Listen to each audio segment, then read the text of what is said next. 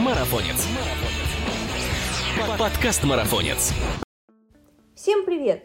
Это подкаст «Марафонец». Здесь мы обсуждаем бег и спорт на выносливость, тренировки, экипировку, соревнования, мотивацию, другими словами, все, что делает нас сильнее, а жизнь активнее. И с вами его ведущий Мирова Ася. Тема сегодня не самая приятная, но поверьте мне на слово, гораздо неприятнее узнать о воспалении надкостницы на собственном опыте, а не из уст ведущего подкаста «Марафонец». Это, пожалуй, одна из самых распространенных беговых травм, которая также встречается еще и у танцоров, использующих туфли на каблуке. Вам когда-нибудь доводилось слышать термин шин-сплинт? Это собирательный термин, и чаще всего он описывает тот самый синдром боли в области передней поверхности большеберцовой кости. Он может включать в себя как воспаление надкостницы большеберцовой кости, так и сухожилия мышц стабилизаторов стопы на высокой позиции, то есть на носочках первую очередь заднюю большеберцовую мышцу.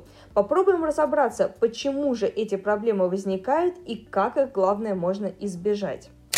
Впрочем, прежде чем подходить к разрешению проблемы, необходимо поговорить о биомеханике травмы. Основное отличие бега от ходьбы, как известно, состоит в отсутствии фазы двойной опоры, когда обе ноги находятся на земле одновременно, в результате чего вес тела приходится на приземление на одну конечность, что и приводит к резкому увеличению ударной нагрузки на одну ногу и необходимости увеличивать активность мышц стабилизаторов стопы то есть тех мышц, которые обеспечивают не столько мощность, как, например, икроножные и камбаловидные мышцы, сколько правильную позицию приземляющейся и отталкивающейся стопы, а также адаптацию к неровной поверхности. В результате повышенной нагрузки мышцы-стабилизаторы забиваются и, как следствие, укорачиваются, как и любые мышцы после тренировки. Вот здесь-то и включается второй механизм, распределяющий ударную нагрузку. Когда мы приземляемся на ногу, мышцы, связки и кости принимают и рассеивают ударную нагрузку. Если мышца эластична и находится в нормальном тонусе, то большая часть удара поглощается удлинением ее брюшка, то есть центральной части, а сухожилия и места прикрепления кости берут на себя остаток удара. Если же мышцы укорочены и неэластичны, то значительно больше ударной нагрузки приходится на место прикрепления. К слову, прикрепляются мышцы-стабилизаторы к кости не напрямую, а вплетаются в надкостницу плотным слоем соединительной ткани, которая покрывает всю кость. При приеме удара мышцы как бы дергают за надкостницу, что и приводит к микротравматизации и воспалению слову, усиливать ударную нагрузку на мышцы голени могут также структурные нарушения стопы, такие как избыточно высокий свод стопы. Такие изменения снижают амортизационные способности и ведут к гиперпронации, а следовательно дополнительные нагрузки на заднюю большеберцовую мышцу. Среди причин, вызывающих шинсплит, выделяют два момента. Во-первых, это слабые и забитые мышцы стабилизаторы стопы, и во-вторых, высокая ударная нагрузка, на которой мы сейчас остановимся поподробнее. Такая нагрузка может быть вызвана несколькими факторами. Во-первых, это избыточный вес, структурные особенности стопы, о которых мы поговорили ранее, обувь с низкой амортизацией, жесткая поверхность для бега, жесткий контакт с поверхностью, ускорение или бег по наклонной поверхности вниз и бег по неровной поверхности. Причем забить мышцы можно в один день, к примеру, на тренировке в парке, а повредить саму надкостницу на следующей тренировке при беге по обычной для вас жесткой поверхности, просто на укороченные мышцы.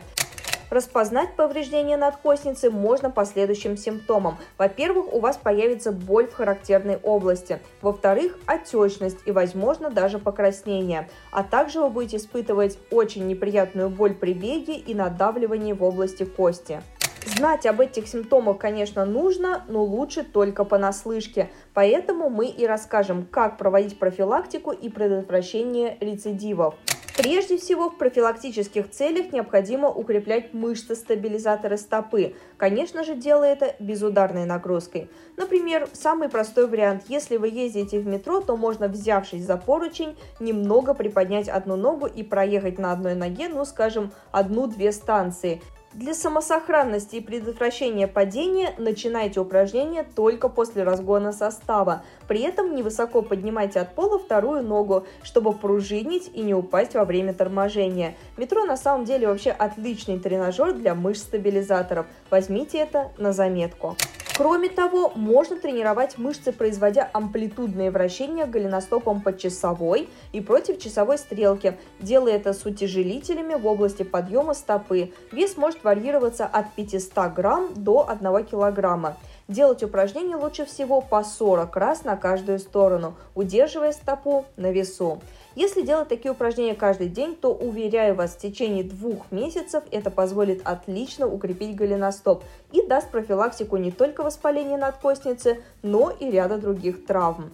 Также используются специальные балансировочные подушки, занятия на которых в течение 5-10 минут в день дают результаты уже через 3-4 недели. Другой частью профилактики является хорошая растяжка голеностопа и, конечно же, мышц-стабилизаторов, а также их массаж после высоких нагрузок. А вот вам догонку еще одно незамысловатое упражнение. Для его выполнения нужно встать на край ступеньки или бордюра. При этом, постоянно оставаясь на опоре, необходимо внутренней частью стопы опускать пятку максимально вниз и наружу. При выполнении растяжки немного согните колено, чтобы усилить растяжку мышц голени и уменьшить растяжение задней поверхности бедра и икроножной мышцы. Удерживайте позицию в течение 40 секунд. Можно повторять 5 или 7 раз. Для профилактики и лечения также используется обувь с защитой от гиперпронации. Подбирается она специалистами и желательно с использованием видеосъемки на беговой дорожке. Кроме того, в специально оборудованных помещениях можно попросить тех же специалистов изготовить для вас специальные беговые индивидуальные стельки. Правда, здесь важно понимать, что не стоит совмещать стельки и специализированную обувь без совета специалиста, так как механизмы защиты от гиперпронации, встроенные и в стельку, и в кроссовок, при наложении друг на друга могут дать обратный эффект, то есть полностью погасить пронацию или даже привести в стопу в обратное положение.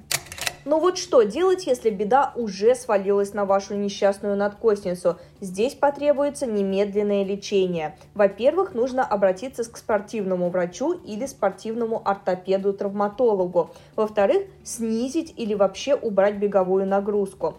Кроме того, можно временно увеличить безударную цикличную нагрузку для сохранения формы, например, плавание или велосипед. Скорее всего, вам придется принимать нестероидные противовоспалительные средства. К примеру, NICE по одной таблетке два раза в день после еды. Уместно будет использовать и компрессы. Схема может быть, например, такой. В течение 20 минут нужно втирать димексид гель, а потом одну ампулу дексаметазона и далее диклак гель. Продолжать курс необходимо в течение 3-5 недель но перед применением обязательно проконсультируйтесь с врачом. Конечно же, ни для кого не секрет, что локально на месте боли можно проводить охлаждение. Делается это льдом или пакетом с замороженными овощами. Охлаждать надкостницу можно только через хлопковую ткань и в течение 10 минут, по 2-3 подхода 1-2 раза в день. И если все предыдущие стадии прошли успешно и вы близки к возвращению к нагрузкам, то пользуйтесь компрессионными гетрами или эластичным бинтом для поддержания мышц голени. В этот период поможет увеличение частоты шага и уменьшение его длины. Выбирать для бега необходимо мягкие поверхности. И, конечно же, не бегать по маленькому кругу, так как постоянные повороты увеличивают нагрузку на голеностоп. И, конечно же, мы призываем вас не перебегать боль, так как воспаление надкостницы может привести к более серьезным патологиям большеберцовой кости.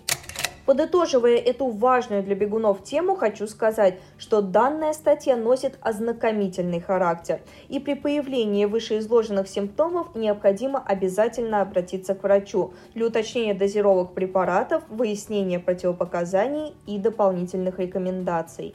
В любом случае, я уверена, что статья была информативной и полезной каждому нашему слушателю. А за советы мы говорим спасибо автору данной статьи, опытному врачу Владимиру Демченко. И я напоминаю, что с вами был подкаст «Марафонец». Не забывайте подписываться на нас на тех платформах, на которых вы нас слушаете, ведь впереди еще столько интересных тем и гостей. Пока!